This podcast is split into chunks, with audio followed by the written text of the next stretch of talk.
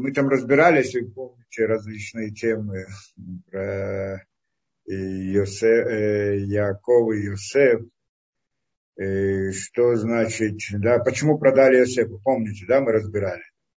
Почему, почему продали Йосефа и как мог Яков, значит, что любил Йосефа, и тогда была ненависть у братьев, и тогда братья его продали, хотели его убить, а потом продали. И мы там все эти вещи объясняли, что на самом деле, что, во-первых, ненависть, она была не, не то чтобы ненависть, так как обычно, а и, э, то есть э, у них там было, э, у них совсем по-другому. Во-первых, была там ошибка с их точки зрения, что они думали, что он хочет их уничтожить, как, э, что есть один, как у, у, и как у Якова был Ишмаэль, у, Исхака был Исав, также у Якова есть э, э, и Йосеф, который как бы хочет уничтожить, потому что он приводил там, все, что он приводил, не будем говорить, рассказывал про них разные вещи. На самом деле он это делал из наивности, потому что был молодой и не имел в виду то, что они думали, они подумали, что он имел в виду и так далее. В всяком случае, они сделали ему суд, и в этом суде присоединился Всевышний тоже, как там говорили.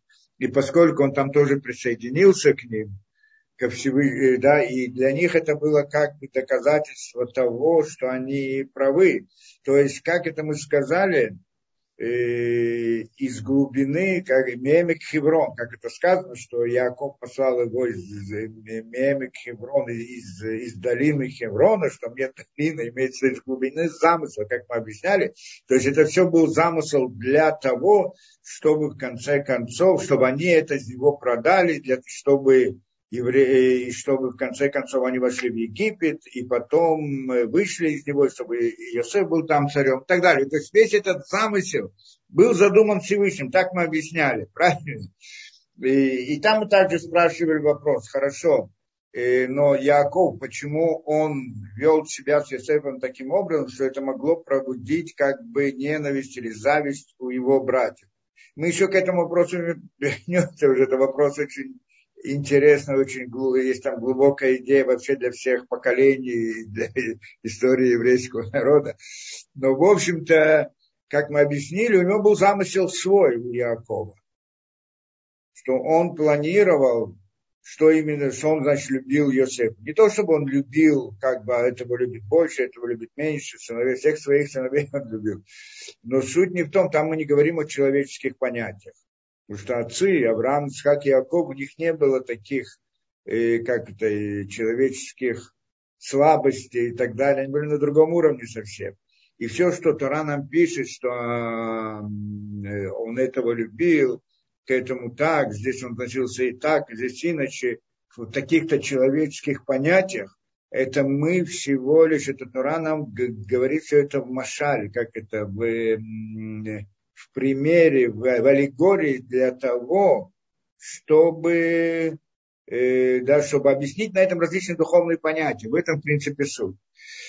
То, как бы то ни было, мы, и мы там объяснили, что именно хотел Яков, почему он его любил Йосефа, потому что он в конце концов, у него был замысел перевернуть порядок в истории. Помните, мы разговаривали об этом. Перевернуть направление истории. Так он этим занимался с детства, так это мой учитель объяснял всю эту идею там, что он занимался с рождения, еще от рождения, до рождения, что он занимался тем, чтобы перевернуть, чтобы младшего поставить над старшими, перевернуть порядок мироздания, и, и этот порядок, он очень принципиален, что, как мы говорили там, что до этого мир шел от, по направлению от совершенства к несовершенству, да, что самый совершен, самое, из бесконечности и самого совершенства выходят миры менее совершенные и так далее, и так далее. И приходят к, нашим, к нашей ситуации, что это мир наиболее ограниченный и наиболее несовершенный. И это, в принципе, идет, это как бы система истории, не истории на земле, а истории в духовности, что наш мир, он как самый нижний, то есть самый несовершенный, Но и кто это сделал? Всевышний это сделал. Это путь, по которому шло, как назовем, развитие, не развитие, а путь истории, как бы вот духовный, как оно происходило. Но суть этого пути был не в том, чтобы дойти до самого несовершенства, а в том, чтобы из несовершенства подняться к совершенству. То есть, чтобы самые нижние миры, самые нижние в этом мире, они обратили направление вот этого движения в истории и подняли из самого несовершенства, поднялись к самому совершенству. Это то, что будет уже потом, после прихода Машеха. Но этот путь надо было когда-то начать. Кто-то должен был начать. Должен был Адам решен начать, он это не сделал. Должны были другие, может быть, там кто-то мог взять. И взял на себя эту задачу я, не Яков, а Авраам, в общем-то то он начал это дело, и Яков, в общем-то, он э, хотел эту вещь осуществить, и это была идея, что первенец, который был первенец, он предшествующий, теперь говорит тот, кто более младший, он следующий по, в этой лестнице. Но это относительно движения сверху вниз. Но если начать движение снизу вверх, то тогда младший он становится первым. Движение сверху вниз – это из совершенства к несовершенству, к нашему миру, а движение снизу вверх – это из несовершенства прийти к совершенству. И вот это первое движение из совершенства к несовершенству, оно не было просто так для самого себя, чтобы оно так было, а было для того, чтобы дать возможность нижним мирам подняться из несовершенства к совершенству, то есть начать движение снизу вверх. Это то, что делал Яков. Поэтому он переворачивал все. Он сам на себя, как бы сам он делал, эм, да, вот, э, вся его работа была заключалась в этом, и это мы видим в том, что он всегда делал, что переводил как-то первенца, первенцев он менял, то он сам стал на место, взял первенство Исава, потом э, хотел взять первой жен, э, жену, взять первой Рахель, Анелия, а потом, э, а потом он купил первенство у... Да, сначала держался за пятку его, потом купил первенство у Исава, потом поменял, значит, Рахель и Лиа, и потом в конце он поменял также, э, ну, Йосефа он поднял для этой цели. Любил Йосефа, это имеется в виду, что он из него сделал, как бы, да, что он как бы последний должен стать первым. Последний должен стать первым так в этом, да. И в конце концов, потом уже, когда у, у Иосифа родились два сына, Ифраим и Минаше, и он тоже перевернул их порядок, еще придем к этой теме. Теперь, это мы так разбирали все вот эту вот схему, схему продажи и смысла вот этого вот, э, да, смысла вот этой вот истории. А сейчас я хочу пройти немножко из э, книги Мехтав Мильяу. Мехтав Мильяу, Рабдеслер, он тоже разбирает эту тему, еще некоторые аспекты, которые это, мы сегодня посмотрим вот некоторые аспекты из его книги, и это тоже очень интересно. И он здесь тоже приводит идею Яакова, Яакова Йосеф. И что он говорит? Эли Толдот Йосеф, как у нас записано в книге, да, в Парашат Ваешим, мы снова возвращаемся к началу Парашат Ваешим, и говорит там так сказано, или Толдот Яков Йосеф, э, Яков Йосеф бен Швайц Решана. Значит, это история, история порождения Якова. Яков 17 лет был. Это идея. То есть, по идее, ну, как мы уже не раз отмечали, что значит это порождение Якова. Надо было привести всех его детей и так далее по порядку. Он приходит и говорит, что Йосеф, он 17 лет, это порождение. Мы дали там свое объяснение, как это Раша объясняет. Э, но он здесь хочет, да, и в принципе Раши здесь что приводит? Эм, да, он говорит так, Раши здесь приводит, или Толдот Якова, это поражение Якова, Значит, что такое порождение? Имеется в виду Толдот, также история, история события, которые с ним произошли, и говорит, и Элис, и Цувем, и Гургулем, Ачибау, Леклалицу. Это, значит, история, то, что было с Яаков, пока он не пришел вот э, к тому, что э, вот конечному результату, там, когда он оказался в земле Израиля. Что именно? Есть несколько на это причин, перечисляет Раша. Первая причина, что Есев, он, ему было 17 лет. Из-за этого они спустились в Египет.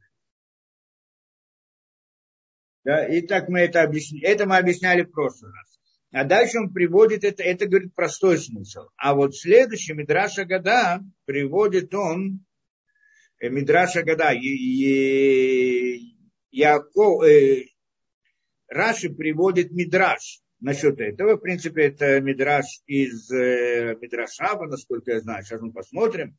Талака тут Толдот Яков Бесев Мипней Кама говорит. Говорит так. Мидраш нам приходит говорит, что здесь Яков, как-то Тура связала порождение Якова именно с Йосефом. Йосеф, Яков связан с Йосефом. Так говорится. Это порождение Яков, Йосеф и так далее. Йосеф связан с Яковом. Почему? Якова, значит, э, связала, э, да,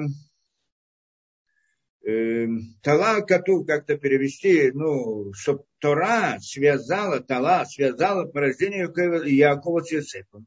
И Мипней Кама дворим, из-за несколько причин. Одна из них, Шиколь от Смошер Яков Лавада Цайлаван, Эля Барахель. Во-первых, что все, и мы должны сейчас понять, то, что приводит Раша, в принципе, это то, что, в общем-то, приводит здесь э, Равдесер, хочет объяснить эту идею, связь между Яковом и Иосифом. И прежде всего, э, первая причина, которая здесь вот именно есть эта связь, что э, Шеколь от смолой Шель Яков Лавадель Эцелаван Эля Барахет, что Яков суть всего. Яков пошел как-то, он же был там у Лавана, и должен был жениться на Рахель Вуля. И он работал 7 лет. Как там было? Он приходит и говорит, да, э, Лаван ему говорит, не будешь работать просто так, какую зарплату ты хочешь за свою работу. Он говорит, я хочу, э, да, возьму в жены. Да, 7 лет я буду работать, работать 7 лет для Рахель, чтобы взять жену Рахель его младшую дочь. И это, это, и он работал 7 лет, все, потом говорит, дай мне, значит, дочь, и он ему дает вместо Рахель, дает ее ему Ля. И на утро, когда он узнает, что это Ля, мы это подробно разбирали, когда я где-то когда-то давал лекцию по Рашат Ваейце и Ваишла, все мы мы это разбирали, все эти вопросы, и приходит, и значит он дает ей, ему, подменил ему вместо Леа дал Рахель, э, вместо Рахель дал Леа, старшую дочь. Когда он узнал, то тогда Яков, ну, пришел с претензией к Лавану, как так? А Лаван ему отвечает, Лосим как бы комейну лакахат танавлик на Агдала. Так не делается так, говорит в нашем месте, чтобы взять младшую перед старшей. Поэтому я тебе дал старшую. Но, но, но через неделю, когда закончится этот праздник, э, свадьба, я тебе дам старшую тоже. И потом на нее будешь работать еще 7 дней. И так, и если мы смотрим, там это не совсем понятно, что это значит. На, так это видно, на первый взгляд видно, что он хотел жениться на Рахель и не хотел жениться на Леа. Но из ответа Лавана, так мой учитель объяснял там, что из ответа Лавана мы учим, что это не так. Как Лаван отвечает? Не делается так в нашем месте взять младшую перед старшей. То есть сначала берут старшую, берут потом младшую. То есть, в принципе, Яков, конечно, хотел взять обоих, потому что из обоих выходит еврейский народ. Он не просто так хотел жениться на Рахеле, на что она ему понравилась и так далее. Несмотря на то, что э, в Торе, язык Торы, он как бы написан в таких вот понятиях человеческих, как у нас в разных рассказах, но это только потому, чтобы людям было как-то, э, да, чтобы можно было что-то понять. Поэтому, то есть, говорится, э, потому что вся Тора нам говорит язык, э, как бы человеческим языком, наших понятий но на самом деле в этих понятиях это только как аллегория. На другие понятия, которые имеют духовный смысл. Поэтому эта Тора ее может учить и маленький ребенок, только он учит это в своих понятиях. Но на самом деле там все есть более глубокий смысл во всех этих вещах. И это тоже имеется виду аллегория на это дело. Ясно, что там не было идеи, так что он шел, увидел девушку, влюбился и так далее. Это вообще не, не относится к ним. Но и, а отсюда мы видим, что он хотел на, на самом деле взять обоих. Он хотел взять и Рахель, и Леан только порядок хотел другой. Это же отвечает ему Лаван. У нас так, такой порядок не работает. То есть, в принципе, Лаван ему как бы говорит человеческую ситуацию. То, как оно принято в мире, то, как должно было быть, казалось бы, что сначала берут старшую, а потом младшую. Приходит Яков, говорит, наоборот, я хочу сначала младшую, а потом старшую. Почему это мы уже объяснили в начале, почему? Что он хотел перевернуть путь истории. да, поднять снизу вверх. И, э, но, но тут его Лаван об, а, а, обманул. И место поменял порядок. И в результате вот этой измены порядка, говорит, вот это как бы была причина для потом, что был продан Йосеф в рабство и так далее, попало это, попал в Египет и все прочее. Почему? Потому что, когда он был с Лея, когда ему дали Леа, у них, да, э, э, у него родился Раувен. Раувен был, стал первенцем в результате. Но он мысли в этот момент думал про Рахель. И по сути должен был родиться Йосеф. Но родился Рувен. И это привело к различным нарушениям духовности. И вот это, по сути, Йосеф должен быть первенцем. По замыслу Якова. Но оказалось, что поскольку он поменял ему, то тогда получилось, что Рувен первенец, что это не то, что должно было быть, а Йосеф родился уже потом после всех, только, да, только Беньямин родился после него. И вот, э, и вот этот вот порядок для того, чтобы изменить, то есть он хотел это первоначально сделать, изменить, как сделать Йосефа первым но мир, э, да, ну, из-за Лавана и так далее, история стала, перевернулась другим образом, и тогда в он должен был спуститься в Египет именно таким путем, через продажу, как его продают, и тогда он там становится царем, и тогда он становится там же первенцем. То есть, в конце концов, он получил первенство. Йосеф, как ему Яков впоследствии дал, и так далее. Вся это было и все это было в результате как бы вот этого обмана, обмана Лавана. И вот, э, но там, как мы сказали, что там было? И приходит здесь Раша и говорит, что он все эти семь лет работал. Это первая причина, почему Йосеф здесь связан, потому что Йосеф, потому что Яков работал для Йосеф, для, для Леа, для Рахели. Нет, семь лет он работал, поэтому он договорился первоначально. Семь лет я буду работать для Рахели.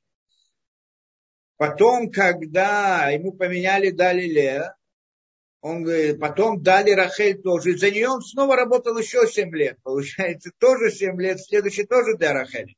В общем-то, вся его, весь его труд и стремление было для Рахели. Яков для Рахели. Так, а что с Лея? А Лея, из Лея пошел, если мы говорим, что вся его идея была создать еврейский народ, то тогда, и он знал, что две они, те, которые создают, создают еврейский народ, то почему вдруг Рахель, она здесь основная, а Леа, она как бы второстепенная? Ведь из нее выходят основные колена, там, Иуда, что это царство, Коаним, Леви и так далее, и так далее, все это. То почему именно Леа оказывается в таком состоянии Рахель? Это тоже мы должны понять. Во всяком случае, это мы должны понять здесь тоже. Во всяком случае, здесь он говорит, что Йосеф, он связан с Яковом, что первая причина то, что Яков, вся, весь его труд был для Рахели. Он работал 7 лет для Рахеля. Это его было его, как бы его стремление, его это. Вторую причину, которую приводит Раши, Вишие Зивукин Шилодомело, что он был очень похож на него. Зив Укинус это то, ну, простой смысл, это как бы лицом он был похож на него. На самом деле здесь более глубокий смысл. Не имеется в виду просто лицом, а имеется в виду, что всю мудрость свою он передал ему. Зив Укинус, ну, дословный перевод, Зив Укинус – это как бы сияние лица. это оно было как у, э, похоже на него. То есть он, ну, простой смысл, что он был похож на него, а другой смысл, что тоже, в принципе, та же идея, что он похож в смысле духовном смысле. То есть вся мудрость его, она была у Якова. У Йосефа было как у Якова. И третья причина. Виколь Маши Ирали Яков Ирали Йосеф. Тоже это важная вещь.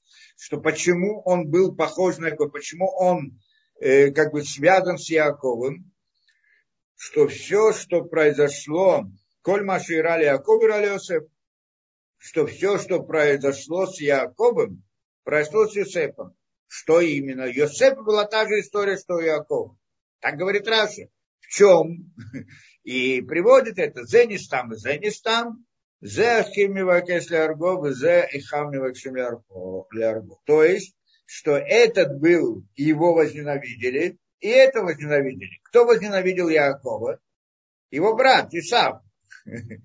да, ненависть была да, Исава к Якову, и это тоже его возненавидели его братья.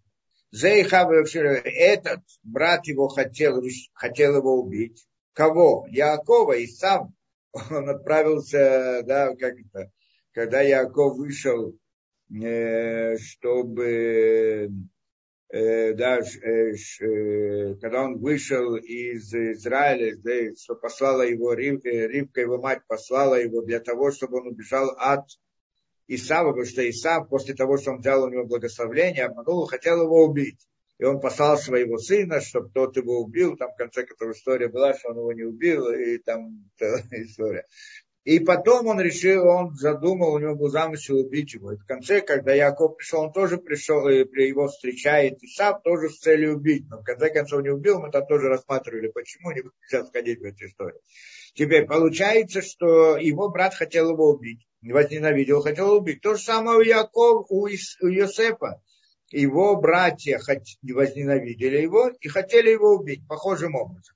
И вот это вот, это. И, и сейчас он хочет вот эту вот идею объяснить, в чем здесь связь между Йосефом и Яковом. То есть получается, что в некотором смысле Йосеф это как бы э, часть Якова, скажем, в каком-то смысле. Вот идея этой связи мы, мы должны понять. Это то, что он здесь объясняет вначале. Йосеф говорит, говорит он так, что Йосеф это продолжение Э, как это, э, Хилькош или Яков, замысла Яков, скажем, продолжение его участи. То есть э, Яков, у него есть была, как, да, у него какая-то своя задача в мире, для которой он родился и должен выполнить, он хотел ее выполнить. Так Йосеф, он продолжение этой участи. А, Хилько это так перевести, что он продолжение участи Якова. Там же понять, что он говорит. Эли Толдот Яков говорит это, и мы читаем сейчас э, Равдесли. Квар биарну гедер тураша руханита гупанита, ав зохели бноба хамиша дварим, бной, бухохма и так далее. И здесь он приводит интересную вещь, также решает Нахасим. Так он приводит интересную вещь. Во-первых, мы должны вообще понять. Есть, это вопрос интересный, есть отец и сын. Да, и сам отдельный вопрос сам по себе отец и сын. Сын рождаются. Есть какая-то связь между сыном и отцом или нет связи? Да. Ну, я, знаешь, скажем, там есть какие-то гильгулиим, что человек приходит несколько раз в жизнь и так далее, поднимает много вопросов, что тот, который рождается, то есть рождается, у человека рождается сын. Да, этот сын – это душа, правильно, сам человек сам по себе душа. И рождается у него кто-то, какой-то человек, какая-то душа выходит, входит в тело его сына. Теперь, эта душа, она как-то связана с душой этого человека или нет? Если да, то какая-то связь. И говорит он интересную вещь, что, во-первых, говорит, мы уже где-то рассматривали, что есть, называется, как это, Еруша, э, Еруша, Еруша, Еруша, то есть есть наследие мы знаем по-простому, что всегда есть связь между отцом и сыном. Ну, во-первых, наследство, наследие, да, наследство. Отец, сын, он наследует своего отца. Скажем, имущество, простой смысл, самая простая вещь. Казалось бы, почему? Отец, э, да, ну, имущество отца. Какое право он имеет на имущество отца, по сути? Да, мы знаем, что Тора приходит и говорит, что имущество отца принадлежит сыну. Это наследие. На самом деле, в сути наследия есть более глубокие стороны. Не только наследие в материальном смысле, а также он наследует своего отца в духовном смысле тоже. И это должны понять, что значит наследие. Это говорит, что мы уже видели, что а, а, отец, что сын наследует, наследует своего отца. Да, в каком, э, в каком смысле? Э, в принципе, мы где-то там, я не знаю, объясняли это, наверное, что есть такая идея, что человек, когда он рождается, да, человек, когда он рождается у кого-то, он наследует качество своих родителей. Интересная вещь, почему, почему я э, и Авраам, когда хотел женить Ицхака, найти ему жену, он послал его в свою семью. Если помните, мы разбирали это. Он послал свою семью, что он пошел там, э, да, Битуэлю и там взял жену Ривку, в конце концов, Ицхак. Ицхак. Ну, не сам Ицхак пошел, а, а Илезер, раб, раб э, Авраама. Почему именно это? Что Илезер, например, предлагал свою дочь э, в жены Ицхаку. Илезер это э, был, кто это, раб и Авраама, но на самом деле он был его ученик. Он был самый такой, это, да, очень большой праведник, э, большой величины человек. И его дочь, она тоже была очень большая праведница. Это. А, а, и, он, и он предлагал, он хотел, чтобы Иц, Ицхак женился на его дочери. А Яков говорит, нет, не может Барух, Барух э, Литхатеnem, э, как это, э, Арур и Марур, говорит, что ты Арур, то есть ты проклятый а мой сын благословленный, и мой сын не может жениться на проклятом. Что значит проклятый? Кто проклятый? Как это? Потому что на самом деле Елезер, он был из потомства э, Хама. Несмотря на то, что он был сам по себе большой человек, цадик, праведник и так далее, но он был потомок Хама. Поэтому говорит и Авраам, потомок Хама, тот был проклят. Нохам, если вы помните, да, будешь рабом среди своих братьев и так далее, то, что я сказал. О, а, э, или Кнан, там, по-моему, даже Хама, по-моему, даже Кнан, он был потом как Кнана, и он был проклят. А, а Авраам благословлен, получил благословление от Всевышнего, он сам был источником благословления. И тогда не может жениться на благос... Э, благословленный на проклятом. Спрашивается, почему, какая разница? Он посылает его свою семью. Кто это его семья? Там Битуэль, все эти, Лаван, которые там были. Они все были злодеи. Так он говорит, так что лучше, жениться на, и взять жену из дома злодея, или же взять жену из э, дома праведников. Только он не благословленный, проклятый. Что значит проклятый, тоже интересно. Да, так что это значит? Почему? Где-то это объясняю подробно, но мы так это немножко это коснемся этого дела. Что на самом деле, в чем суть? Суть в том, что э, родители передают свои качества своим детям. У, у Авраама были хорошие качества. Э, как мы знаем, что Авраам, суть его Авраама, его внутренних сил, качество это внутренние силы, которые человек духовный, с которым он рождается. В принципе, человек рождается с качествами. Одного, там, один добрый, один э, там, завистливый, другой такой. Третий, качество внутреннее душевное качество. С этим человек рождается. И интересно говорит он здесь, что есть человек с хорошими качествами, есть человек с плохими качествами. Теперь, если у него кто-то рождается, так он наследует его качество. Это, в принципе, имеет в виду здесь Авраам, что ты проклятый. Что значит? В вашей семье плохие качества. Почему нужно брать из хорошей семьи, жениться и так далее? Почему? Что значит плохие качества?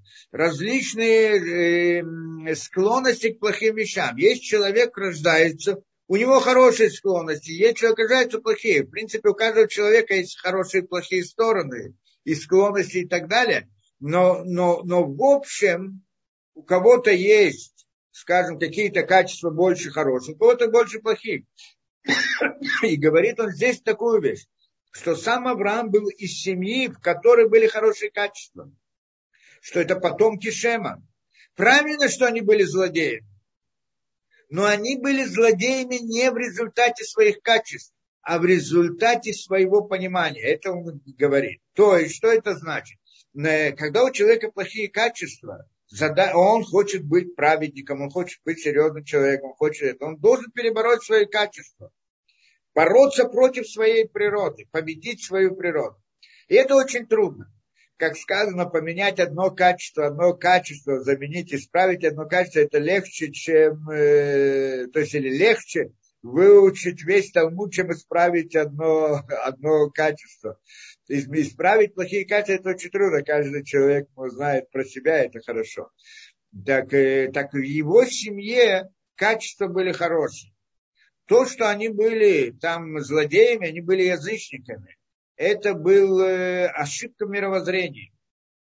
Непонимание или наоборот, склонность, неважно, то, да, это была некоторая ошибка мировоззрения когда у человека плохой, потому что он плохо понимает, то есть ошибка мировоззрения, это легко исправить. Потому что надо, если человека можно обучить, показать, и тогда, тогда он станет нормальным. А вот когда у человека есть плохие качества, их исправить очень трудно. Поэтому он приходит и говорит, правильно, что моя семья там, они злодеи.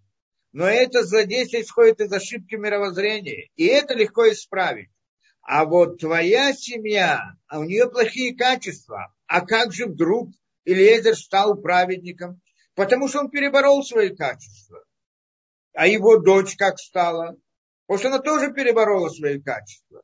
Но, но, но тот, кто у них родится, он наследует качество своих отцов. Свои, э, и тогда получается, кто сказал, что его ребенок, который родится у нее, он будет потом э, праведником? Потому что он наследует качество предыдущего. Так что, поэтому, говорит, не хотел взять жену, жениться на дочери Лезера, потому что, несмотря на то, что она была праведница, но она была, потому что она переборола свои плохие качества. Но они в природе остались. И поэтому, когда у нее родится ребенок, следующее потомство, у него тоже будут плохие качества. А он сможет их перебороть. Кто-то сможет, а кто-то не сможет.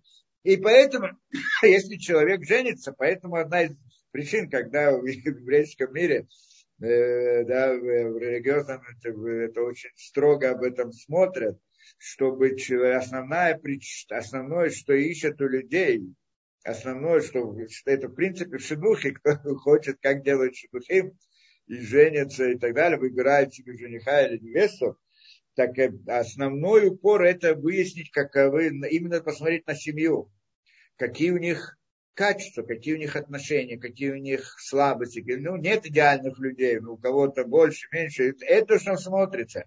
Потому что ищется в основном, чтобы были хорошие качества человека, чтобы человек был добрый, чтобы человек милостивый, чтобы человек не был там э, взрывался от гнева или там зависти или так далее, что если есть плохие качества, он может быть очень хорошим человеком, он может, но он может и перебороть себя и делать это. Но в какой-то момент это взорвется обратно. И нельзя полагаться на, на, на то, что вот он, э, да, он в конце концов себя исправит и все прочее. Вот это вот одна из, э, ну, иной раз нет другого выхода, тогда это и полагаются. Но в принципе это основной принцип, искать э, невесту или жениха, это значит э, проверять, э, проверить, какие качества. Как это проверяют у разных знакомых, расспрашивают, все, кто знает его, как он себя ведет, в каких ситуациях, каким образом и так далее, он или она, это, известная история. Поэтому это, э, да, это значит хорошие или плохие качества. Поэтому он приходит и говорит, значит, да, что для Ицхака он хотел взять жену из своей семьи, что все этой семье хорошие качества. А у семьи это были плохие качества. Это, это как бы идея. И это мы и то есть получается отсюда, что дети наследуют качество родителей. Если у родителей хорошие качества, то у людей тоже, у их детей тоже хорошие качества. И так это, если это на 100% во всех ситуациях, это вопрос. Но во всяком случае есть такая, есть такая логика И говорит он, коли значит, теперь, и если это так, то тогда сразу возникает вопрос, подожди, есть какая-то душа входит в этого человека и рождается это, и он наследует его качество, значит, наследует. Наследует его имущество, это мы понимаем, тоже ему это тоже, в принципе, в каком-то смысле надо объяснить. Но наследует его природу. Это то, что сказано, что э, мы сыновья Авраама. Что значит на Израиль, сыны Израиля, и, и это сыны Авраама, Ицхак и Якова. И весь еврейский народ, он, он нас, э, в чем его особенность? Что он наследует качество отцов. Это причина, почему Авраам хотел, чтобы иудаизм, да, вера в Бога переходила в народе. Почему народ, который рождается от него? Потому что там есть, э, чтобы его качества передались также другим. А у него были очень хорошие качества, скажем, милосердие и так далее. Одна из качеств в еврейском народе, что это отсутствие жестокости, это милосердие, это известно это, да, что оно приходит, это говорят, что это уже наследие от, э, а, от Авраама. А что может быть, а вдруг какой-то человек, который не, не из потомства Авраама, хочет быть евреем? Ну, делает гиюр. Ну, ну, а как же с качествами? Правильно, это у него проблема. Да, то есть вот ему для того, чтобы это принять, он должен уметь перебирать свою природу. Да, вот это вот э, для того, чтобы... То есть есть такая возможность, но, но в этом смысле, как бы еврей, который рождается вот э, из потомства Авраама, у него есть в каком-то смысле преимущество, у него есть наследие своих отцов, Авраама, Ицхак и Яков, и эти качества, которые, которыми они обладали, это явно дает ему как бы какую-то силу, преимущество и так далее. Теперь вопрос почему? В чем суть вот этой передачи? Это почему вдруг? Что это значит? Что это значит? Как понять эту вещь? Вот если, да, когда человек рождается, это значит, как мы говорим, душа входит в тело, правильно? Та самая душа, которая сейчас рождается у этого человека, она входит в это тело, и наследует качество родителей. Почему? Где эти качества? Эти качества в душе или в теле? Когда он, он, э, мы скажем так, если мы скажем, что качество это относится к душе человека, то тогда получается не всякий может разжиться у всякого. Если эта душа э, родителя у него есть какие-то качества, которые это, и тогда его сын будет обладать этими качествами. Значит, душа, которая входит в него, должна тоже обладать этими качествами. Иначе как это наследует? Но на самом деле по жизни не так, что вот это вот само по себе качество, которое человек, это тоже, это сила его природы. Не природы физической, а природы духовной, что оно тоже есть. То есть, когда он рождается, он, мы видим, что ребенок, он перенимает от своих родителей какие-то физические вот, качества, ну, имущество мы сказали, но кроме этого он похож на своих родителей. Он как-то, да, тем или другим. То есть мы видим какие-то физические качества, они ему передаются. Точно так же душевные качества. Вот эти вот душевные качества, это не качества Нишамы. Самой Нишама у нее нет никаких качеств. Вы должны понять. А, а качество, если мы дойдем в деталях, наверное, это относится к понятию руах, а не к нишом. Да? И вот эти вот э, качества, которые они относятся, вот, э, они как бы в каком-то смысле связаны вот с какой-то его телесностью, ну, духовной телесностью, так по оболочка, это в каком-то смысле оболочка. С этим он рождается. И вот когда человек с этим рождается, тогда он рождается он уже рождается с какими-то качествами. Знаем, всякого ребенка можно в детстве уже увидеть у него проявление тех или других качеств. Очень интересно наблюдать за ребенком. Получается, что у него есть душа, и он вдруг оказывается в некотором теле, в котором есть набор определенных качеств. И он сейчас должен с этим как-то работать. Это интересная вещь. Представляем себе, этого ребенка, который родился, и вдруг он начинает осознавать себя, и вдруг видит, я это хочу, я то хочу, у меня такие слабости, другие слабости и все прочее. Это тот набор инструментов, который он получает при рождении. Сразу мы спросим вопрос, почему один человек получает одни качества, а другой человек получает другие качества. Или, скажем по-другому, почему один человек рождается в этой семье, а другой рождается в этой семье. Зачем? Почему это так?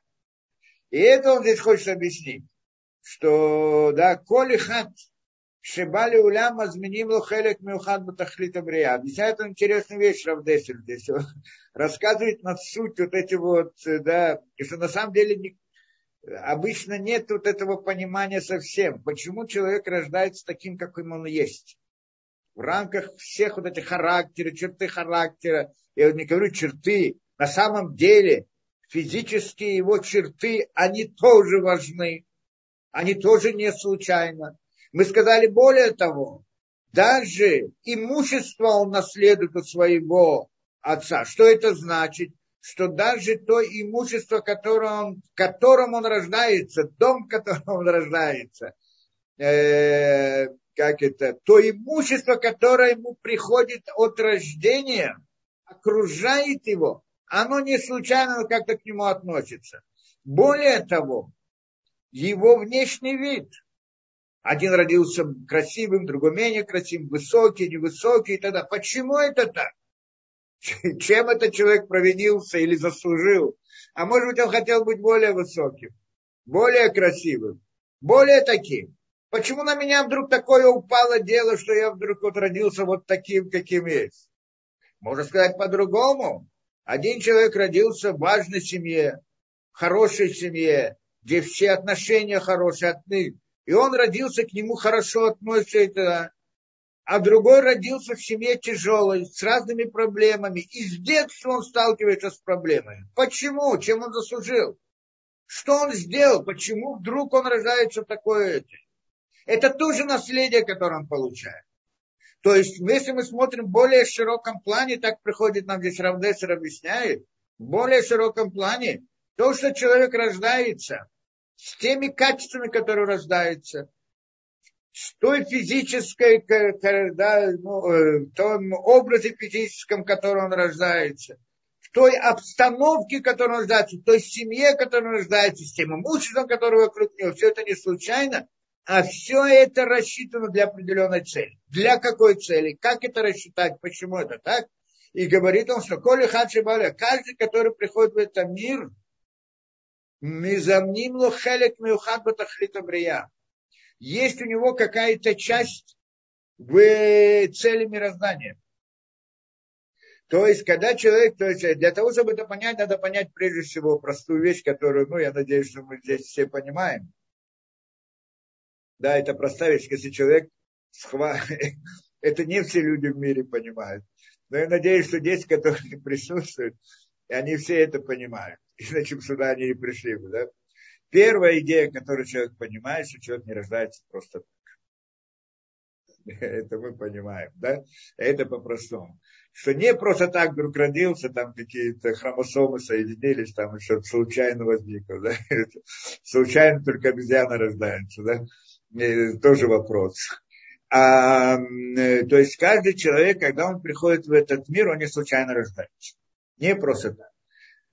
А с определенным смыслом. Если это понимание у нас есть, то тогда уж все дальше. Тогда, тогда вся логическая цепочка становится понятна. То есть, другими словами, если человек здесь рождается, для чего он приходит в этот мир, не приходит просто так, вдруг ну, упал куда-то, оказался в какой-то семье, в какой-то ситуации, в каких-то понятиях, в каком-то здоровье. Человек родился с одним здоровьем, а другой родился с другим здоровьем. Почему? Так не повезло, или наоборот повезло. Как это? Говорит он, что на самом деле каждый человек рождается в этом мире с определенной целью. У него есть определенная цель, которая, для которой он появляется в этом мире. Определенная часть. Это цель его, задача, которую он должен выполнить она как бы часть задачи, часть общей задачи мироздания. И на каждого, то есть каждый человек, он как, как изумруд, как особый, да, важная, как это, деталь мироздания. Без, как это, важный подшипник в машине, что без него вся машина не будет работать. Да?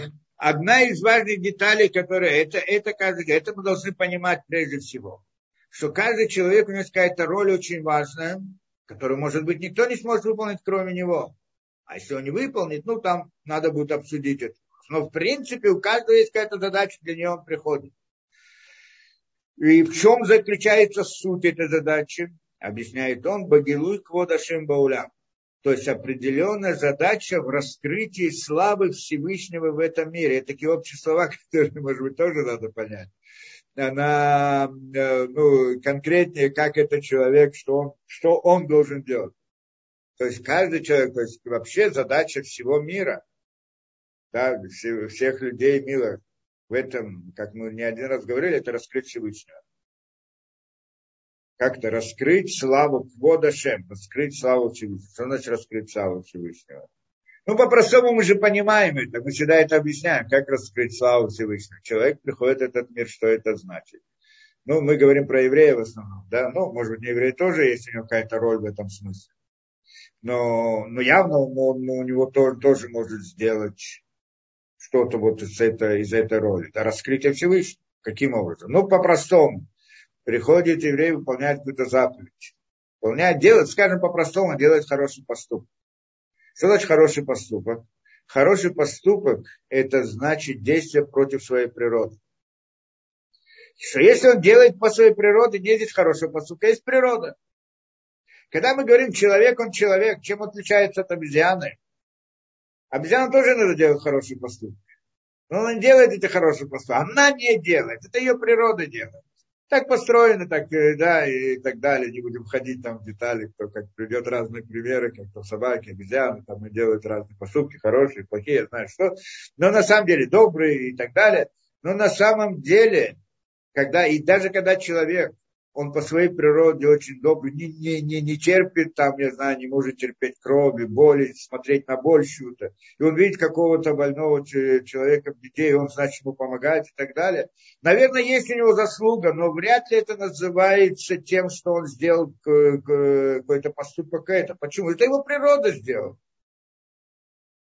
Может быть, не в полной мере, в какой-то мере было также его участие, но по сути, как в общем, делает это природа. Когда это поступок, который он сделал? Когда это было против природы? Что значит против природы? Против его качества.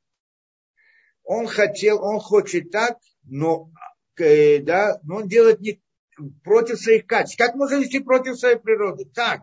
Какая сила может двинуть человека против его природы? Вот когда человек рассердился, он загорелся, он все, он, он не властвует собой.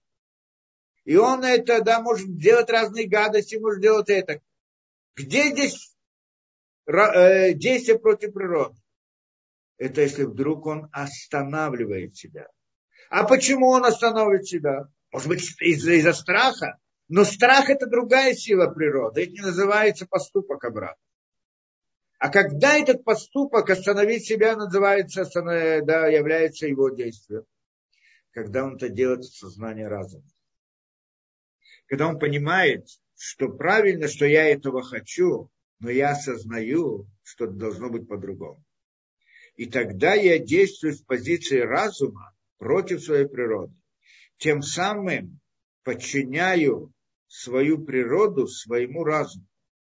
Или, другими словами, осуществить власть разума над природой. Осознание истинности того-то чего-либо против внутренних стремлений человека.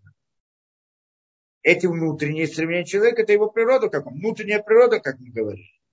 И вот это вот перебороть здесь, здесь мы видим интересную вещь. Е, э, что это нам говорит? Ведь человек, он, он, у него тело, есть качество, есть силы, есть разные телесные это. И вдруг он делает некоторое действие против всех этих качеств. Что это говорит? Это говорит о том, что кроме природы есть еще что-то. Да, то есть, э, как он делает, что это приводит? Разум, осознание разума. Откуда приходит осознание разума? Мы это говорим, осознание разума, это нишома, правильно? Все остальное, там, рох, непиш и так далее. Это, в принципе, нишама. То есть, то есть здесь раскрывается духов, как нишама человека. Что значит нишама? Разум, осознание. Вот эта вот идея действия с позиции осознания, она раскрывает нам духовную действительность. То есть может быть, что кроме природы есть что-то другое. Это интересно, даже в самом маленьком, казалось бы, действии, что человек, когда делает какой-то поступок, вдруг раскрывается в нем, как мы говорим, что это человек. Некоторые говорят, человек с большой буквы, как он повел себя, не так, как это. Почему человек? Что он здесь проявил? Он здесь показал, что есть что-то вне природы, что можно идти против природы. И тем самым разрушает эту точку зрения, которую мы видим перед своими глазами. Это то, что мы видим перед глазами, что есть мир природы, и он работает по разным законам, и все, и больше ничего нету. Когда мы видим человека, который делает действия против природы, мы видим или э, некоторую силу вне природы. Это, в принципе, разрушение природы. Или другими словами, это чудо. То есть человек, когда он делает действия против своей природы, он раскрывает чудо внутри своей природы, внутри самого себя. И тем самым это раскрытие духовности, это раскрытие Всевышнего. Он как бы тем самым говорит, что есть Всевышний в этом мире. Во-первых, само осознание, это говорит, поскольку он делает в рамках этого сознания, само по себе говорит о том, что есть духовное это. Но вот его способность перебороть как бы духовность, э, материальность, это, это раскрытие. Так получается, что человек в каком-то своем поступке, особом поступке может показать, что кроме, что есть сила, которая сильнее природы. И вот это вот, это раскрытие Всевышнего. Ну, в каком-то маленьком действии, может быть, не все это замечают, не все это видят. Но когда и человек это делает и в этом, и в этом, и в этом, что некоторые, те люди, которые очень большие, они ведут себя в таких рамках, у них вообще видно на них, что они выходят из-под, э, из, из рамок природы, как вот большие, большие раввины, которые, да, которые, да, если посмотреть на их жизнь, она вообще непонятна, как, как они это, да, вот это вот, э, э, да, ну, не буду приводить пример, да, как э, были разные люди, которые, ты, ты по ним видишь, да, что они вообще не находятся в рамках природы. И прямо это видно на человеке. Но мы даже говорим не говорим об этом, а просто каждый человек, выполняя, делая какое-то вот это действие против своей природы в рамках разума, это тем самым он раскрывает Всевышнего. Но на самом деле не тот разум, который человек сам себе придумал. Потому что разум, который человек сам себе придумывает, да, он не раскрывает Всевышнего. Потому что человек решил, как это хотят сказать, я веду себя с позиции морали, и моя мораль против, и раз человек делает тогда. Но эта мораль, если она приходит тоже из разных его различных интересов, которые он там придумал, какие-то эти, это тоже природа. Это одна природа против другой природы. Когда есть природа против природы, где здесь свобода выбора? Свобода выбора – это когда, с одной стороны, природа, а с другой, с другой – это осознание истины. И осознание истины должно быть осознание истины, а не какое-то осознание человека, каких-то там идеалов, непонятно. Вопрос только нужно знать, когда осознание истины, она истина. И для этого надо выяснение истины. И поэтому осознание истины только тогда, когда он знает, что такое истина. И поэтому у нас есть Тора, которая нам дает это для вначале нужно знать, что истина это Тора, и после этого, когда Тора нас обязывает что-то делать, и мы это делаем, мы тем самым раскрываем истину в мире, что есть истина в этом мире, и тогда раскрываем Всевышний. Это как бы идея этого дела. Получается, что на самом деле вся жизнь человека крутится вокруг этого. Для этого он родился. Это то, что здесь нам говорит. Человек родился для того, чтобы раскрыть, как он говорит, славу Всевышнего мира. Это идея. А, ну, по-простому она выражается у нас в наборе заповедей, которые нам дает Тора, и в идее разных хороших действий, поступок против своих качеств, исправления качеств и так далее, все, что связано с служением Всевышнего, то, что мы называем. Это правильно, что кто-то может прийти и сказать, подожди, а при чем здесь Тора? У меня есть вот мой моральный принцип, и я ему следую против своей природы. Вон есть там разные восточные эти, они приходят восточные, что они вот могут не кушать и не пить и так далее, и держать, и там и так далее. Но на самом деле, когда там на самом деле это тоже не то. Почему не кушает? Почему он это не кушает и не пьет, достигает каких-то там постижений, он властвует над своей природой в каком-то смысле. Вопрос только, почему он это власть, зачем он это делает. Потому что в результате он хочет постигнуть какие-то постижения, почувствовать какие-то ощущения. Если войти там внутрь всех этих идеологий, они в конце концов э, заменяют одну природу на другую. Что то, что он там хочет, э, да, то, что они хотят, э, да, у них в конце концов одно, да, одно желание заменяется другим желанием что он приходит и говорит, я хочу там делать какие-то медитации, там, чтобы это. И он там постигает что-то. А зачем тебе нужно это постичь? Потому что я этого хочу. У них все начинается с я хочу. Это как один человек, и, э, да, перед ним выбор, пойти там, э, э, да, покушать где-то или там посмотреть какую-то ну, я знаю, посмотреть, послушать какую-то музыку, скажем, допустим, некоторое духовное понятие в каком-то смысле. И он говорит, нет, лучше я не покушаю, а пойду послушаю музыку. А что он идет слушать музыку? Потому что это ему нравится, что это ему красиво, потому что он хочет, он хочет получить тоже. Там удовольствие телесно, здесь удовольствие, тоже удовольствие, на другом уровне. Немножко духовнее удовольствие. Хочу насладиться гармонией и так далее. То есть более утонченное наслаждение человек может иной раз отказаться от одного удовольствия ради другого удовольствия. Иной, да, это не называется выбором, не называется поступком. Он не переборол природу. У него было две природы. Одна природа оказалась сильнее. Там, когда противостояние между двумя желаниями телесными, то нет выбора. Когда человек выбирает выпить между кафе или чай, у него здесь свобода выбора, он ничего не выбирает. Это два желания. Одно из желаний победило.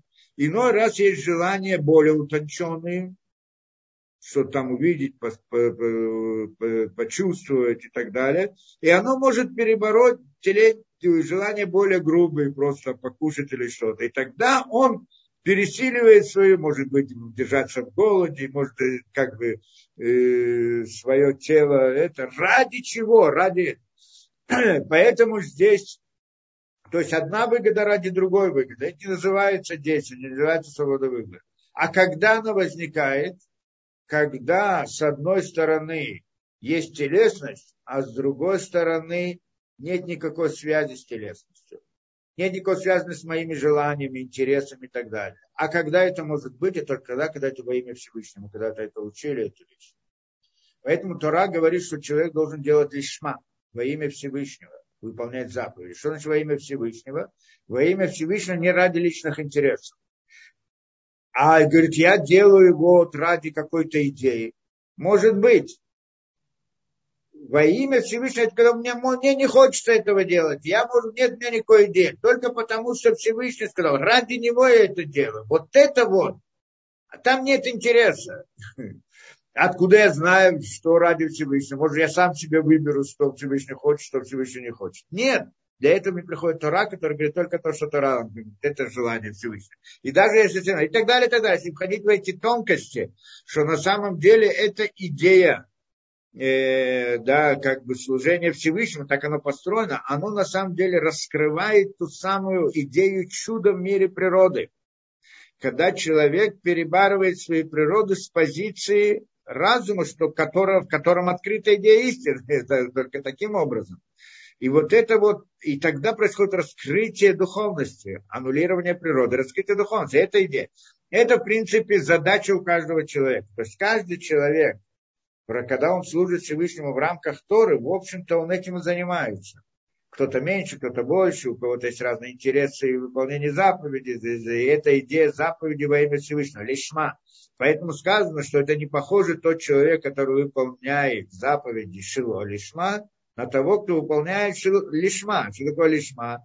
Можно выполнять заповеди для во имя Всевышнего, Лишма, или не во имя Всевышнего, Шило Лишма, что не во имя Всевышнего. Чтобы меня кто-то уважал, чтобы на меня посмотрели, сказали, вот какой он хороший еврей, правильно выполняет, и так далее, и так далее. Разные интересы могут быть перемешаны. Но когда оно лишма полностью, только тогда оно называется раскрытием. То, что шило лишма, не во имя Всевышнего, оно тоже хорошо, потому что мне тоже есть искра лишма, но только искра. И так далее, и так далее. То есть, во всяком случае, это задача человека в этом мире. Это понятно. Теперь, если это так, он пришел в этот мир, чтобы раскрыть Всевышнего. Лицорых милу ахели говорит он, для того, чтобы он мог выполнить эту задачу, но днимла коля келима друшиблизе, даны, даются ему все орудия, которые необходимы для этого. То есть, для того, чтобы раскрыть Всевышнего, что ему нужно? Перебороть свою природу. Чтобы перебороть свою природу, ему нужна природа, правильно? И этого ему дается тело ему даются различные качества, различные желания, различные стороны, различные склонности и так далее. То есть все это ему необходимо. Кто-то может сказать, подожди, почему мне вдруг вот такая вот э, какая-то, да, вот такое качество какое-то особое у меня, особая сторона, особо отличающая. Почему это мне? Это дается как орудие для того, чтобы раскрыть Всевышнего. Зачем оно нужно как орудие? Потому что мы сказали, чтобы раскрыть Всевышнего, надо победить природу. А эта черта природы, она была тебе дана для того, чтобы ты ее победил. И тем самым раскрыл Всевышний. А почему я получил это качество, а другой получил другое? Это, как мы сказали, что у каждого, каждый родился со своей целью в этом мире. То есть у каждого есть своя какая-то особая часть в цели мироздания – где он должен раскрыть славу Всевышнего. Но не свою. Это интересная вещь. Именно свою. Потому что кто-то скажет, подожди. И вот этот родился очень умный, очень способный, в хорошей семье и так далее. И, а я родился неспособный, не в той семье и так далее. И что теперь? Чем он лучше? Почему он будет важным человеком, а я не важным человеком? Я не смогу достигнуть того уровня, которого. Да суть не в этом уровне. То, что тот может, э, то ему было дано, то, что ему было дано орудием, он должен их использовать. Если он не использует их с максимальной, с э, максимальным этом, так к нему будет претензия. А к тебе будут претензии именно к тому, что те орудия, которые даны тебе. Получается, с одной стороны, во-первых, не, не, здесь на небесах не делается расчет, какого уровня ты достигнешь, а делается расчет, сколько сил ты приложил для этого. Это основная работа. Потому что то, что он получил какие-то преимущества при рождении, это не называется преимуществом в следующем мире. это не его преимущество, он их получил. Вопрос, что он с ними сделал. Это важно, с одной стороны. А с другой стороны, тот раскроет то, что он раскроет, тот действительно был способным, он станет мудрецом и раскроет Всевышнего и правильно. Теперь, потом рождаюсь я, и у меня тоже получу, допустим, те же качества, и тоже раскроет Всевышний.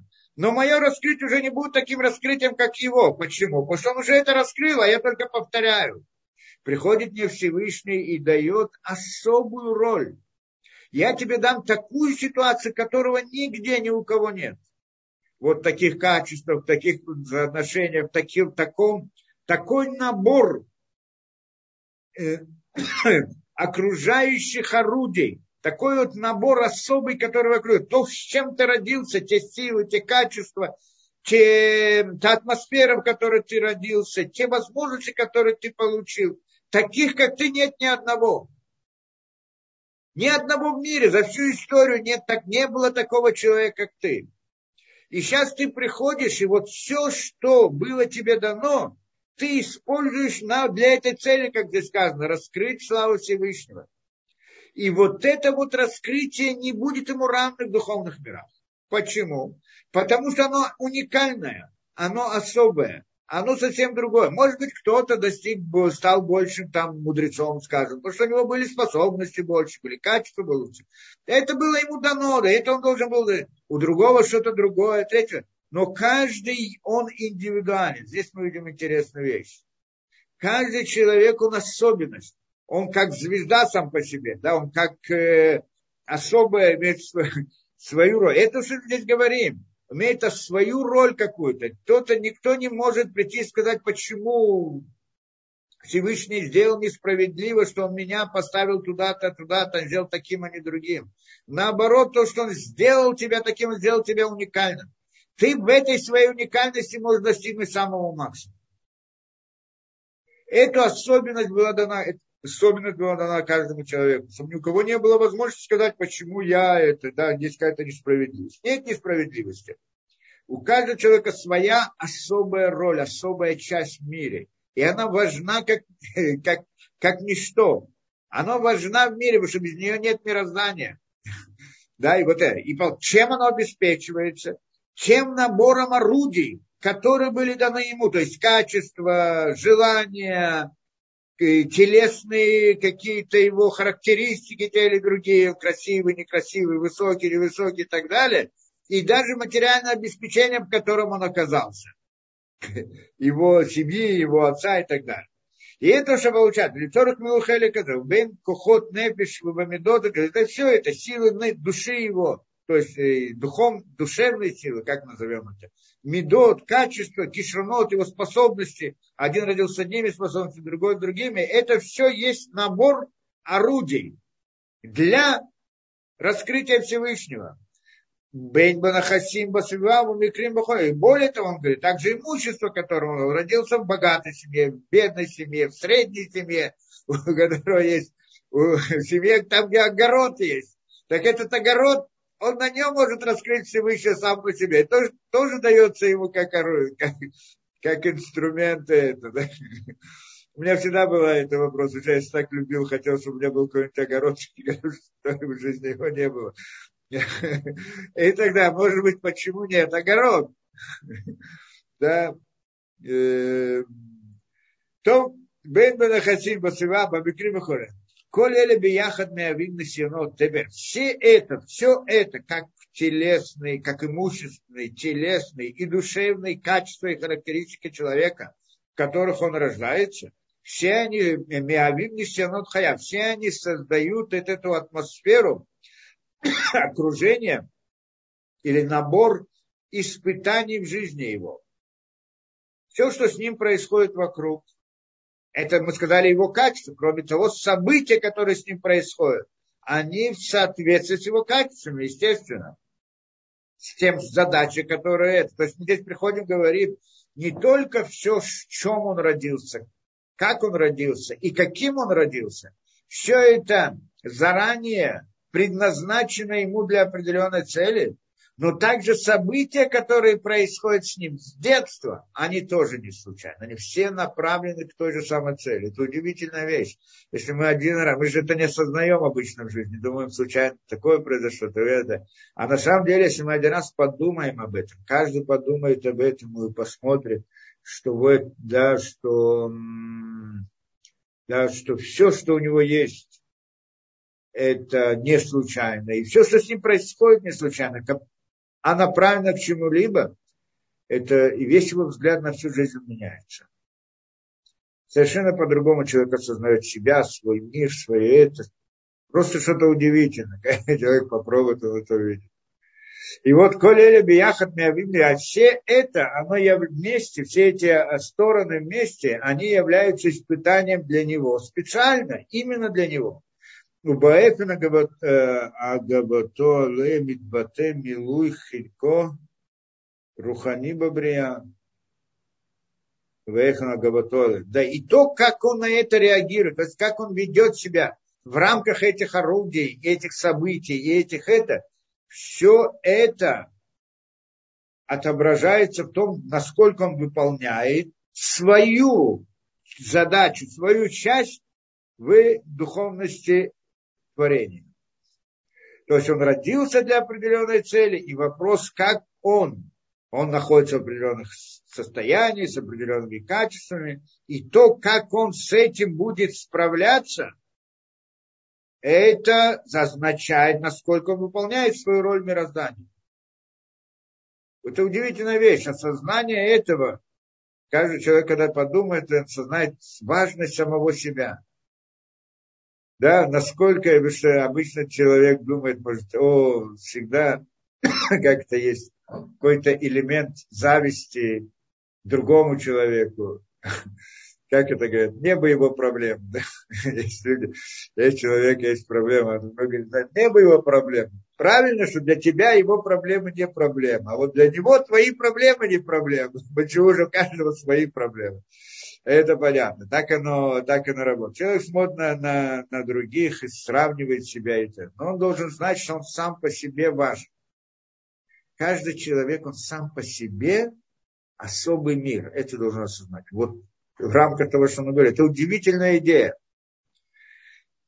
И что, да, потому что там на небесах не, не измеряется то, кто ты. Ты там доктор наук, или ты какой-то слесарь, или ты еще кто-то. Там смотрят на то, насколько ты свою роль в рамках своих возможностей выполнил. И вот эта роль, больше ее ни у кого нет. Ты уникален в этом мире. Вот эта вот идея уникальности, удивительная вещь. Поэтому, знаешь, и говорит он дальше. Панав шелядам амчихим это водата шемшеля. Здесь мы приходим к интересному вопросу. Да? Понятно. Это понятно с каждым человеком. Да?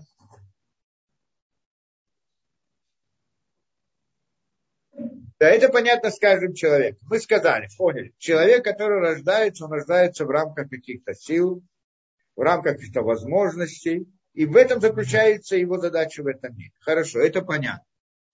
Но у нас и возникает другой вопрос сейчас. Теперь он э, теперь поднимается другой вопрос. Мы сказали, что сыновья наследуют качество своих отцов. И тогда сразу поднимается вопрос, потому что он здесь говорит, банав шередам амшихим это водата шем шаляад. Теперь, если, почему вдруг у как-то дети наследуют своего отца? Почему? Что значит наследуют? Они, значит, получают его качество. Подожди, это была его задача. А моя задача, она же моя задача. Так почему я связан со своим отцом каким-то образом, наследую его качество. Почему? Может быть, мне для моей задачи нужны другие качества. Говорит он интересную вещь. Это что мы здесь учим. Банав шелядам леореем, банав шелядамам чихим это датушем шелям. Сыновья, как человека, они продолжают работу своего отца. То есть он приходит и говорит нам другую идею здесь, как это э, раскрывает дальше этот смысл этих вещей. Это не просто так, что человек рождается в этом мире для решения какой задачи. Это правильно, он, она ему дается. Но эта задача, когда он рождается, она находится в соответствии с задачей у того, кто он родился. Интересная вещь. Он приходит, значит, что получается? Понятно, что поскольку сын похож на отца и наследует какие-то качества. Видимо, его задача в этом мире, она в каком-то смысле близка к задаче его отца. Понятно, да? По-простому. Он же наследует, тот, тот получил эти орудия, этот получает похожие орудия. Если он получает похожие орудия, значит, он как бы, да, и он говорил, здесь спрашивали с дочерями, это включается, у них тоже та же задача. Надо разбирать отдельно с дочерью, как разбирать. Да, э, но они связаны между собой, дочери, сыновья. В любом случае, это у человека есть какая-то задача определенная. Значит, получается, если он похож на своего отца, значит, у него похожая задача. Сам по себе интересный момент. Почему должна быть какая-то связь? Всегда ли она есть? На самом деле, мы здесь говорим, это как в каком-то смысле общее правило. Но далеко не всегда это так. Мы это увидим. Хотя бы у самого Авраама, как Яков. У Авраама, у него было медата хесед, милосердие, э, милость, милость, так, такая на русском, по-моему, так называется. У, Авра, у Ицхак был его сыном. Но у него не было этого, у него было другое качество, прямо противоположное. Это Бура, гура или как это. И, рад, и, и, и, и рад, страх перед Всевышним, это как называется, так, гура в человеке. А у Якова было третье качество. Это имет, истина. Или теперь. Да, и получается, и там тоже спрашивает, этот честно, поскольку здесь он об этом говорит, там, где об этом говорят, спрашивает этот вопрос, как так? Ведь Ицхак, он сын Авраама, правильно? Ицхак, он сын Авраама, значит, должен наследовать его качество, а он совсем его не наследовал. И приходится объяснять, что на самом деле Авраам, Ицхак и Яков, они были, их не была задача построить еврейский народ. И еврейский народ должен был построен, должен был быть построен в рамках трех сил. Хесед, Гура, теперь это, знаю, да, вот эти вот три качества. Три качества, это значит милость, суд или как там, страх перед Всевышним и истина или теперь, как мы назовем, да, милосердие. Эти три качества, они должны были построены. Поэтому называются три отца. Поэтому они называются три, три отца. Потому что такое отец? Отец, который передает свои качества дальше. Он, значит, отец, как мы сказали, рождается. Теперь они являются тремя отцами. Почему? Потому что они передают три качества еврейскому народу. Хесед, Дин, Врахами. Ну, вот эти вот три качества, которые вы перечислили, они потом передаются еврейскому народу. И вот как, да, поэтому они, а его э, еврейский народ, в принципе, вот эти вот качества получает от них, наследует. Поэтому они отцы, а еврейский народ это, э, как его, сыновья их, так это, так это называется. То есть получается, что обычно так это должно быть, но в определенных ситуациях не обязательно, или не в, общ, не в полной мере, что сын, он наследует отца. То есть иной раз сын рождается, но не наследует отца, так может быть. Но когда он рождается, то он наследует отца. Так, так, э, ну, но так общее правило, что он должен наследовать отца, по всей видимости. И вот говорит он здесь так, Банам Шевецамам Шихим и сыновья, они наслед... продолжают, ну, в прямом, ну, в обычном, или как должно быть по правилу, что они продолжают работу своего отца, Лахен цели пиров шемит дамим Поэтому обычно они похожи на своих родителей. Да, и даже внешне похожи, тоже по этой причине. Казалось бы, почему должны быть похожи? Ну, там, объяснение с позиции генов неинтересно для нас, да? А так, по сути, почему должны были быть похожи? Кимиколь или митракмим хилькам. Почему? Потому что из этого все выходит, вот это их роль. Вехени рушатных шев. Говорит он также, вот это вот э, наследство, в смысле имущества, оно тоже имеет смысл. И нена микреба, это не случайно совсем. Эля Шикага Драхахматой Барак Шима Шиутира Орем Килимсо то, что, потому что на имущество, которое человек получает, это тоже орудие для служения Всевышнему. Это понятно нам тоже. Человека получает, зачем деньги человеку? Чтобы служить Всевышнему, правильно, зачем нужны ему какие-то другие орудия, те или другие, он получает различные материальные эти, что это тоже посылается человеку для того, чтобы он и этим служил Всевышнему. Он может это не делать, может это использовать для каких-то своих интересов, а не для Всевышнего, и тогда к нему будет претензия. То вот что, как мы понимаем, имущество, которое он получает, э, атмосфера, в которой он рождается, качества, которыми, которыми он получает, и, да, которые у него оказываются против. Все это направлено на то, чтобы он выполнил свою роль, ту самую, уникальную особую роль. И события, которые с ним происходят, тоже направлены к этому.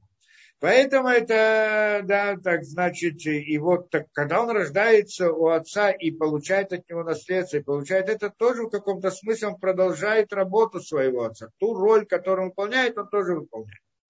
Драш Иногда бывает, что отец, сын не получает наследство своего отца теряется и так далее, это значит, что он не должен, да ему это для продолжения не требуется, и вот эти вот орудия. Поэтому он теряет. Да, Кама Сибот да, когда э, в, э, поскольку он продолжает задачу своего отца, или как бы, скажем так, он вместе с отцом участвует в выполнении определенной задачи. Тот решает одну часть, а он другую. И, скажем, его части этой задачи общей, не нужно это имущество. Так оно исчезает каким-то образом. Есть полно способов, как оно может уйти от человека. Да, Витала, который... Теперь, это, это общая идея. Теперь, как это связано с Иаковом и Иосифом? говорит, здесь есть что-то особенное. Что э, Тора приходит нам здесь и говорит, что Эли Толдот Яков Йосеф Мишвайзер Шана, что говорит нам, что Я, Яков, да, порождение Якова это Йосеф. То есть э, Тора сама связывает нам Якова и Йосефа. Говорит, Яков, его это продолжение, его порождение это Йосеф. То есть что, и, и приводит то, что раз, что он похож на это, похож на это, похож в этом, и похож в этом, он похож на него или внешне, или там еще по мудрости, или все, что там говорит, лицом похож, и что для него он э, работал э, э, у Лавана, и все, что произошло у этого, произошло у этого. То есть как бы приходит не Тора и хочет сказать, что если есть некоторых ситуациях, что сын не совсем продолжает работу своего отца или только в какой-то мере, то в данном случае Йосеф – это полное продолжение Якова. Это то, что он хочет сказать. Да, полное продолжение Якова.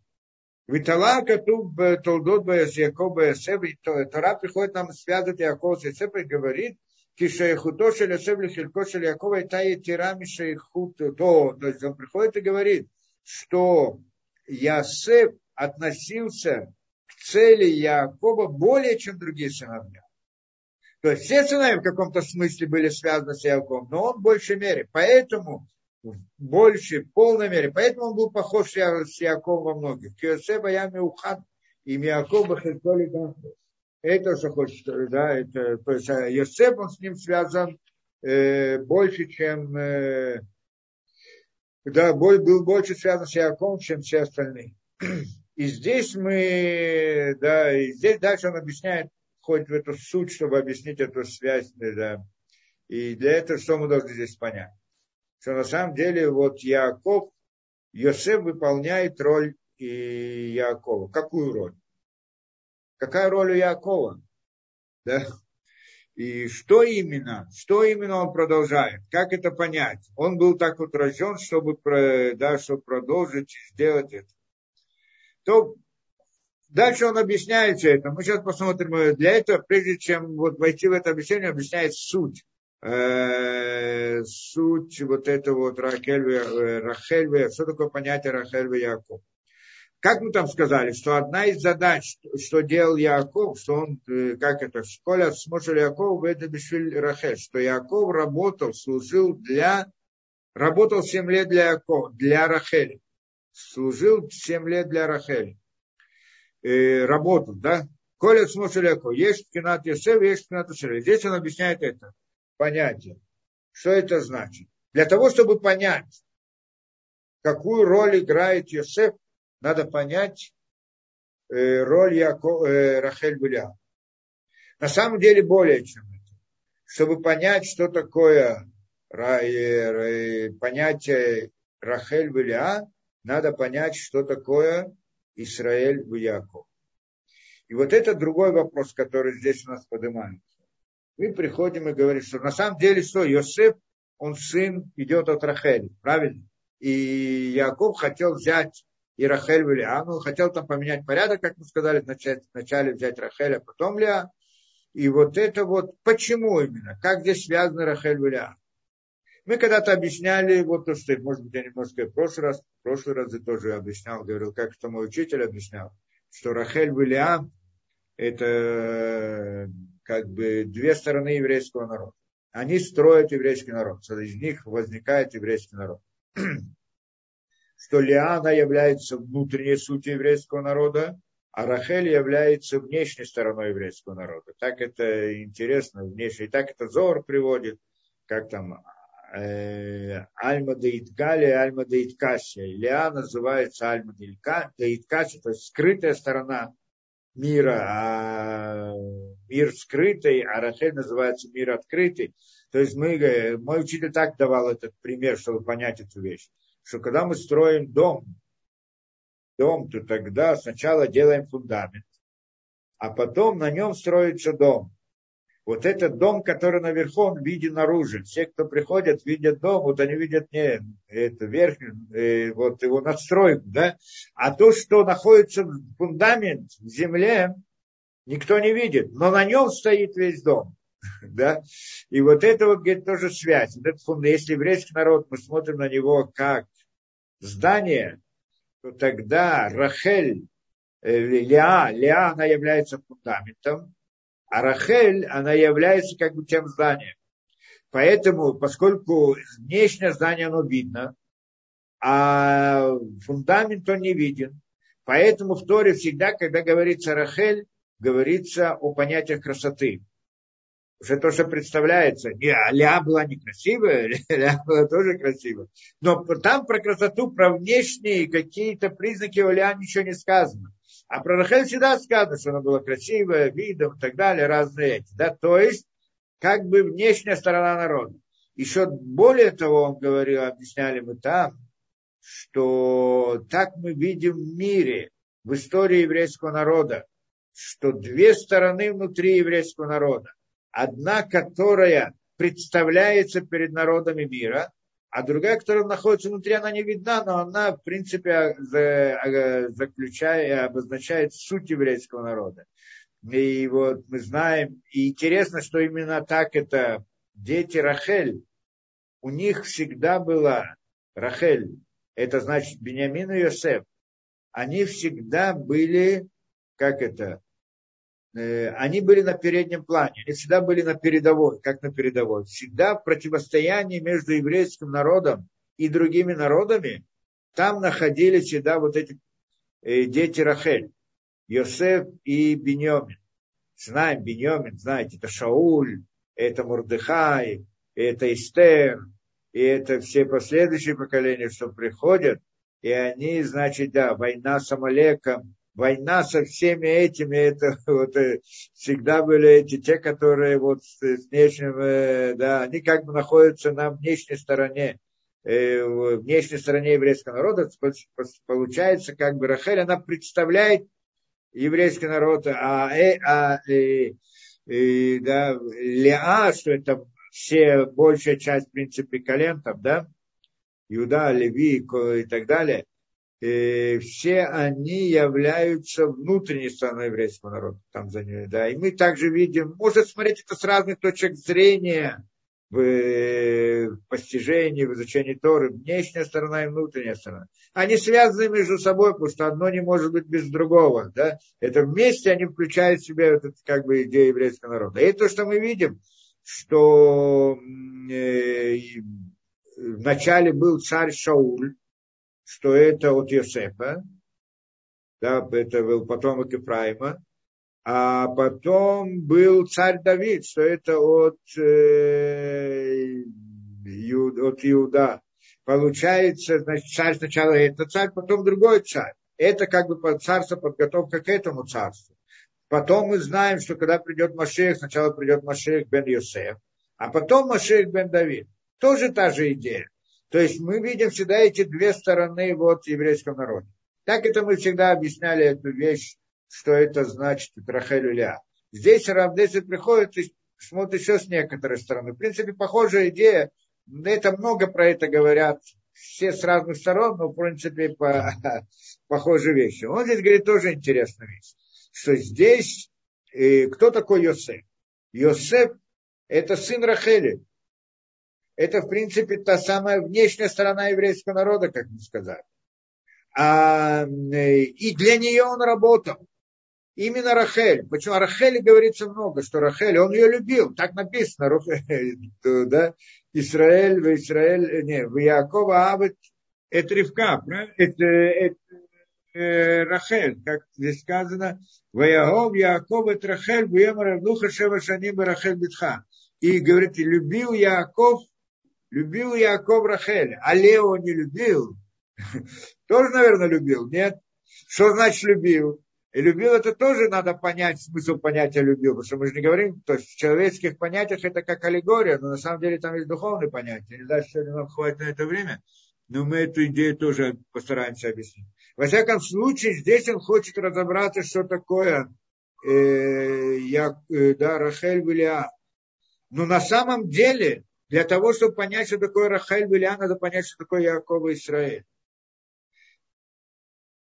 Вот это вот интересная вещь. Почему Яков иногда называется Яков, иногда называется Израиль? Почему Яков, как-то мы говорим, что Авраам, он вначале назывался Авраам, а потом Всевышний добавил ему букву Гей, и получился Авраам. И с тех пор мы о нем говорим только как Авраам. Никогда не говорим Авраам больше. Тора больше не упоминает Авраама. Авраам после, после того, да, он всегда только с этим. Это сказано, там сказано что? Что он буква Гей, которую мы добавили, дает ему рождение, что он может родить потом и так далее. Еще много разных вещей, что до этого он был народом только Арама, а после этого отцом Арама, а сейчас он становится Аром, отцом многих народов, то есть да, еврейского народа, еще другие, многие из него выходят, многие народы из него вышли и так далее. То есть вот это изменение имени, оно что-то показывает. Яков, он был всегда Яков. А потом, когда он боролся с министром Исава, вот это, да, с, э, там, он получил имя Израиль. Ну, получил, надо понять смысл этого, что это означает имя Израиль. Но после того, но, э, но после этого он не назывался только Израиль. Иногда называется Яков, иногда называется Израиль. Вот эту вот идею надо понять.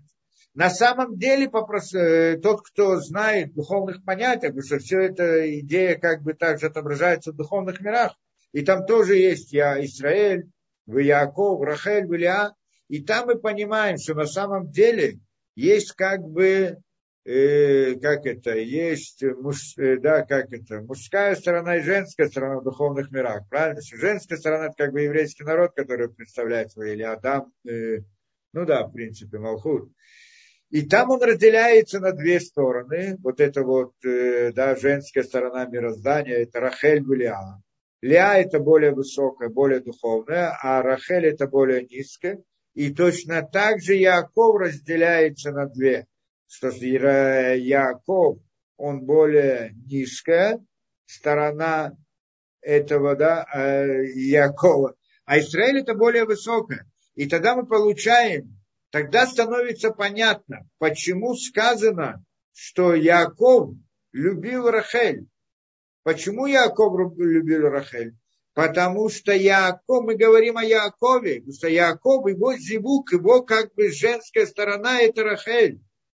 А Израиль любил Леа, то есть Израиль, ну, любит, не написано, что он любил Леа, но в принципе Израиль, его пара это Леа. То есть со, э, как, в духовных мирах они вместе. В духовных мирах есть только двое. Мужчин, мужская сторона и женская сторона. Мужская разделяется на две части. Израиль и Яков, высокая это. И женская сторона разделяется на две части. Но в мире природы, когда они пришли, это же та, те же самые понятия пришли в мир природы, то мужская сторона это Яков, и она, в нем есть две стороны, Израиль и Яков. А женская сторона разделяется на две, Рахель и Ляа. На самом деле не на две, а на четыре, потому что каждый из них еще разделяется на две. Да, и в духовности тоже так же. Каждый из них тоже есть верхняя нижняя, у Рахель, у Илья и так далее. То есть получается, что Яков любил Рахель, потому что это его пара. А Израиль, по сути, пара его это Леа. И тогда должны понять вот эту вот разницу между Рахель и Леа, и как это, и как здесь связано именно Йосеф. И почему, что дальше у нас появится вопрос, почему Яков любил Йосефа, как сказано. На самом деле это вообще странная вещь. И э, Рахель, э, Рахель-то ее, ну, Йосеф это сын Рахели, правильно? И то, что Яков любил и Йосефа, как мы сказали, да, из этой любви возникла там ненависть и все прочее, что мы должны объяснить эту идею, одна из глубочайших идей, э, там сказано, должно было сказано так, что Яков любил Йосефа больше, чем других братьев. Но на самом деле написано по-другому. Если мы посмотрим, Вначале написано, это порождение Якова, или Толдот Яков Йосеф бен Швайцера, то есть это порождение Якова Йосеф 17 лет, то есть Яков связан с Йосефом. Как мы здесь объяснили, что Йосеф он продолжение Якова. Это понятно сейчас, почему продолжение Якова. Потому что Яков и его мать Рахель – это одно общее. А Израиль это другое. Что это другое, мы должны понять, конечно. А потом написано так. Вы Израиль агават Йосеф. Израиль любил Йосефа. И здесь у нас возникает вопрос, почему на Израиль любил Йосефа? Должно было быть Яков. Если мы говорим, что есть в Якове есть как бы две стороны, Израиль и Яков, и в его жене есть тоже две стороны, Рахель Леа. Израиль высшая сторона, Яков нижняя сторона, Рахель, э, Ля верхняя сторона, э, Рахель, э, Рахель нижняя сторона. То, что Яков любил Рахель, это понятно, потому что это нижняя сторона, это его зевук, нижняя сторона с Унукбы. А вот почему Израиль любил Йосепа, это непонятно, почему Тора нам изменила язык. Мы сегодня не сможем это ответить, у нас не будет времени, но мы это как бы разберем дальше, войдем во все эти темы в следующий раз. Но, но, но здесь мы должны понять суть Израиль и Яков. На самом деле Израиль и Яков, Израиль какая-то система управления. Когда мы говорим о духовных мирах, то мы же там говорим о управлении, правильно? Что такое духовных мирах? В принципе, вот этот вот Яков, то, что мы говорим, Яков, Израиль, что это такое? Это, ну, в Кабале это называется Зирам. А это называется, ну, Барахель Виля. Так получается, у Зерампина есть верхняя часть его, это называется Израиль, а нижняя часть называется Яков. И это, а что там, что такое Зерампин? Это управление над нашими мирами. То есть есть иной раз управление, как Израиль, иной раз управление, как Яков. И, и это надо, это глубокая идея, ну по-простому скажем так. Яков – это система управления когда мы находимся в мире природы. Израиль – это когда мы поднимаемся от мира природы. То есть, значит так, когда человек живет в рамках мира природы, мы это дальше потом объясним в следующий раз подробнее и войдем в эту глубину этих понятий. Но так по-простому, когда человек ведет себя в рамках мира природы, то есть в мире природы, он, он, он тогда он, что он смотрит на мир – все, что есть вокруг него, есть у него плохие качества, есть какие-то свои вещи, он дает кому-то сдоку. Человек дает сдаку кому-то, помощь бедному человеку. Он берет из своих денег и дает другому. Как он смотрит на это? Что я жертвую своим ради другого. Эти деньги, этот кусок хлеба мой, принадлежит мне. Он реальность которое у меня есть, мое орудие, как скажем так, да, но я и жертвую этим и даю это другому. Я даю свое, даю другому. Э, и тогда человек в этом смысле, он делает один раз, второй раз, другой раз, он, э, да, это он как бы, он видит мир природы перед собой как мир природы, как реальность, и его служение по отношению к Всевышнему, оно пожертвовать миром природе ради Всевышнего. Пожертвовать этой своей, да. Но когда он достигает, когда он так доходит до совершенства в своем служении Всевышнему, на этом уровне он переходит на следующий уровень. И следующий уровень называется Исроем. В этом следующем уровне он не видит природу как реальность, а видит это как только какие-то орудия посредством для служения Всевышнему у него переворачивается осознание. Вот эта вот идея переход с одного уровня на другого, оно и различается, различие между Яковом и Израилем. Где мы это видим? Ну, хотя бы по-простому, то, что мы учили вот последние лекции, много-много лекций мы учили. Идея молитвы. Идея молитвы, в которой человек что?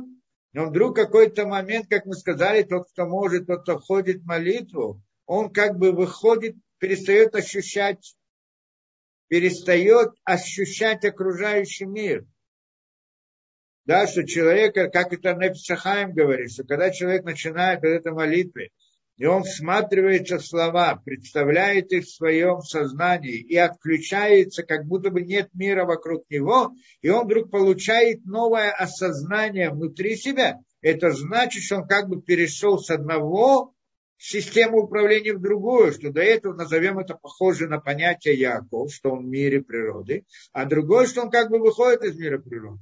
И эта идея разделения в некоторых ситуациях мироздания, но это мы, Мы сейчас не будем в это ходить, у нас просто нет на это время, но в следующий раз мы войдем глубже во все это, постараемся понять вот эти вот уровни. И это понятие Яков и Израиль в системе управления. Как Всевышний управляет нами с позиции Якова или с позиции Израиля, в рамках природы или в рамках над природой, или как мы сами себя ведем в рамках того, что мы находимся в природе, или над природой, как, э, как этот человек.